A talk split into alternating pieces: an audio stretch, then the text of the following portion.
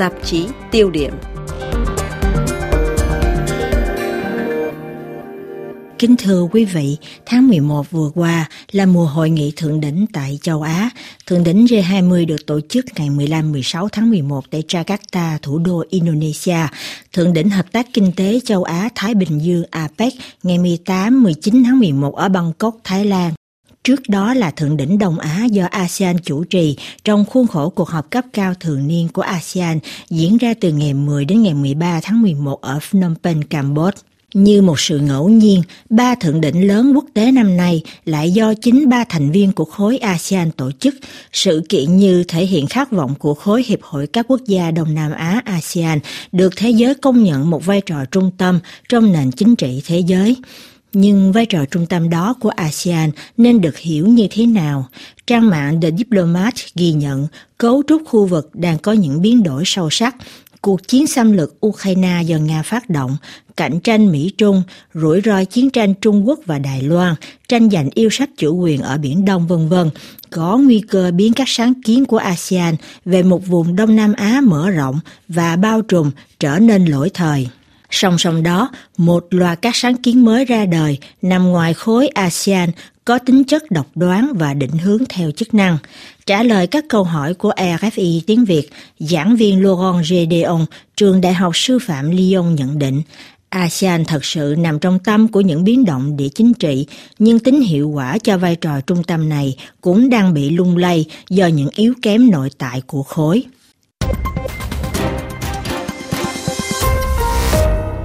À, RFI tiếng Việt xin kính chào giảng viên Laurent Gedeon.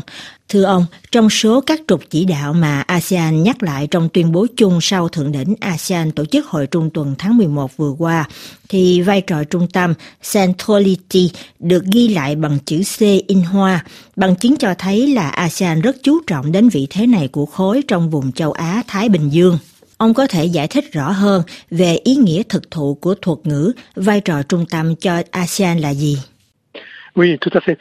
Euh, là, en fait, l'idée de centralité de l'ASEAN euh, est assez ancienne. Trên thực tế, ý tưởng về vai trò trung tâm của ASEAN đã có từ lâu bởi vì ý tưởng này xuất hiện ngay từ năm 2006 và mục tiêu ban đầu đối với ASEAN là nhằm nâng cao hình ảnh của khối ra bên ngoài, bảo đảm sự quan tâm, ủng hộ của các đối tác trong mọi tiến trình do tổ chức này khởi xướng, chẳng hạn như diễn đàn khu vực ASEAN Cộng 3.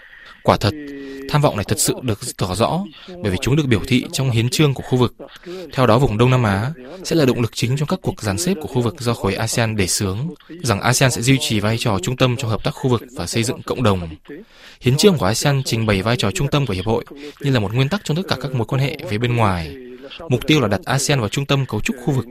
Điều đó cho phép tổ chức này hoạt động hiệu quả hơn, nhất là có một hành động mang tính xây dựng trong mọi tiến trình mà ASEAN là một bên có liên quan. Đó chính là những gì người ta gọi là phương pháp The Asian Way nổi tiếng, mang đặc trưng của các nguyên tắc, không can thiệp chuyện nội bộ, ngoại giao kín đáo, không sử dụng vũ lực và ra quyết định dựa trên sự đồng thuận. Et de prise de décision par consensus. Donc on voit, on voit que l'ASEAN est, euh, que, comment dire, que le concept de centralité est important. Rõ ràng, khái niệm vai trò trung tâm này có nghĩa quan trọng, nhưng chúng cũng đặt ra nhiều nghi vấn. Trên thực tế, người ta có thể tự hỏi, liệu vai trò trung tâm này có thực sự là một vai trò trung tâm nhưng mong muốn và có hiệu quả, hay đó chỉ là một tính trung tâm mà người ta có thể gọi vì thiện ý, nghĩa là chúng còn phụ thuộc vào các quyết định chính trị của mỗi thành viên và tùy thuộc các quyết định này mà ASEAN có một khả năng tiếp thêm sức hay không cho các tiến trình khu vực mà khối này có can dự vào. Tôi xin nói thêm, ví dụ về Trung Quốc cho thấy là ASEAN không hoàn toàn đoàn kết và khối này khó thể có một tư thế thống nhất. Vì vậy, điều mà chúng ta có thể nói được là một vị thế trung tâm, nhưng đó là một vị trí trung tâm vượt ra ngoài chiều hướng chính trị, nhưng mang tính địa lý và ASEAN thực sự là nằm trong tâm của toàn bộ vùng Ấn Độ-Thái Bình Dương. Điều này quả thật đặt ra nhiều thách thức quan trọng cho khối bởi vì chúng đặt ASEAN vào trung tâm của mọi động lực địa chính trị tại Thái Bình Dương và Ấn Độ Dương. Nhưng cuộc chiến xâm lăng Ukraine do Nga tiến hành đã làm lộ rõ sự thiếu nhất quán trong khối. Liệu điều đó có thể làm suy yếu nền ngoại giao của ASEAN, thậm chí đặt ra nghi vấn về vai trò trung tâm của ASEAN tại vùng châu Á-Thái Bình Dương? Oui, oui, ça, ça,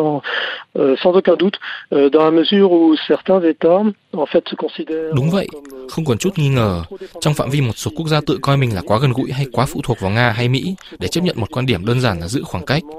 Chính sự chia năm xẻ bảy khiến ASEAN khó thể đưa ra một lập trường khác ngoài sự trung lập và nhắc lại những nguyên tắc chính tạo nên mối quan hệ giữa các quốc gia. Đơn cử trường hợp Việt Nam làm ví dụ. Về nguyên tắc, Hà Nội lên án hành động của Nga tại Ukraine, nhưng chính quyền Việt Nam đã cưỡng lại những lời kêu gọi của Hoa Kỳ, thúc đẩy Việt Nam đi xa hơn trong việc chống lại Nga. Bởi vì trên thực tế, Việt Nam có mối quan hệ ràng buộc với Nga, và trước cả Nga là Liên Xô, bởi các mối liên hệ cũ xưa, mà còn bởi việc một phần lớn các thiết bị quân sự hiện có của Việt Nam đều có nguồn gốc từ Nga, và điều này đang tạo ra một sự phụ thuộc. Hơn nữa, cuộc chiến xâm lược Ukraine đã khơi dậy từ một số quốc gia thuộc khối ASEAN nỗi sợ hãi về hành động quân sự từ phía Trung Quốc. Điều này đặc biệt đúng đối với vấn đề Biển Đông, dù rằng mọi cặp mắt đều hướng về phía Đài Loan. Dĩ nhiên, tất cả các nước thành viên của ASEAN đều không có cùng một nỗi sợ hãi. Ví dụ, giả thuyết này là một chủ đề rất đáng được quan tâm đến đối với Việt Nam hoặc Philippines, nhưng đây không phải là trường hợp cho Campuchia hay Miến Điện. Do vậy, chúng ta thấy rõ là vị thế của ASEAN thật sự bị phân mảnh trong hồ sơ Ukraine. Donc on voit que la position de l'ASEAN est très fragmentée en fait par rapport à l'Ukraine.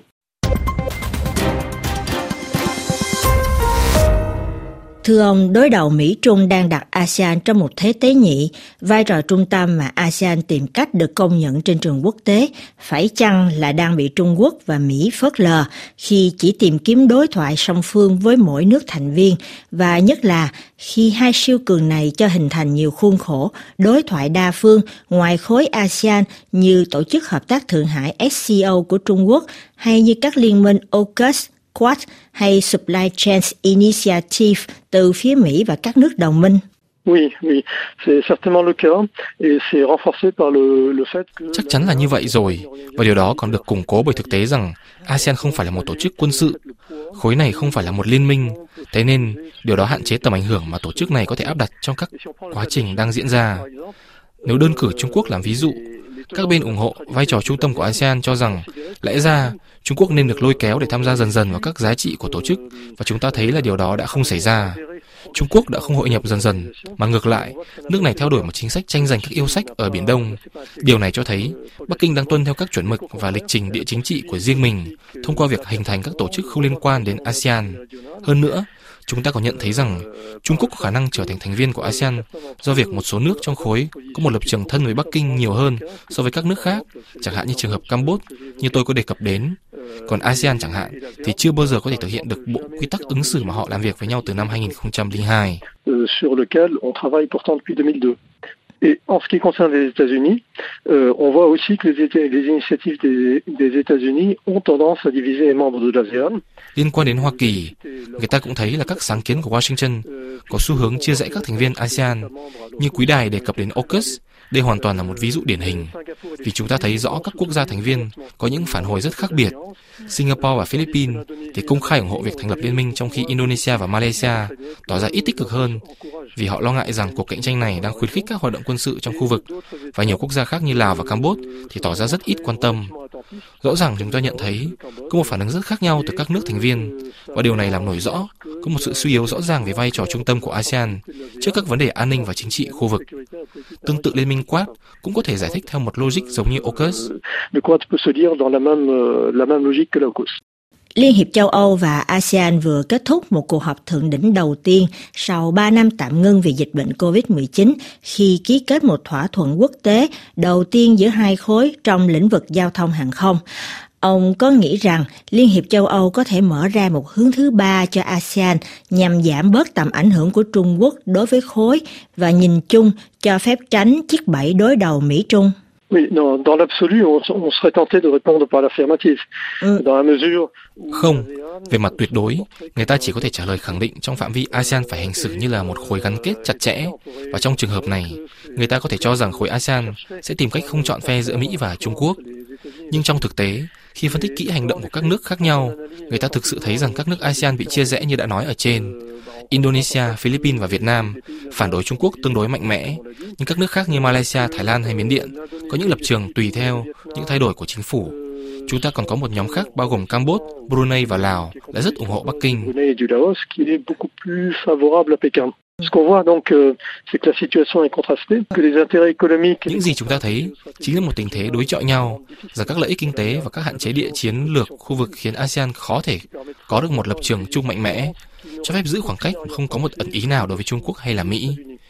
Những gì chúng ta còn thấy được ở đây là Liên hiệp châu Âu trong bối cảnh chiến tranh Ukraine đã thể hiện rõ mối quan hệ hợp tác chặt chẽ với Hoa Kỳ và sự xích lại gần này diễn ra trong bối cảnh dịch COVID-19 còn cho thấy nhiều nước thành viên của Liên Âu ngày càng giữ khoảng cách với Trung Quốc.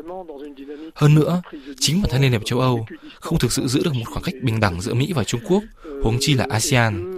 Vì những điểm yếu này nên khó thể tạo ra một lập trường chung. Do vậy tôi nghĩ rằng chưa thể có được một hướng thứ ba vào lúc này. RFI tiếng Việt xin chân thành cảm ơn giảng viên Laurent Gedeon, trường Đại học Sư phạm Lyon.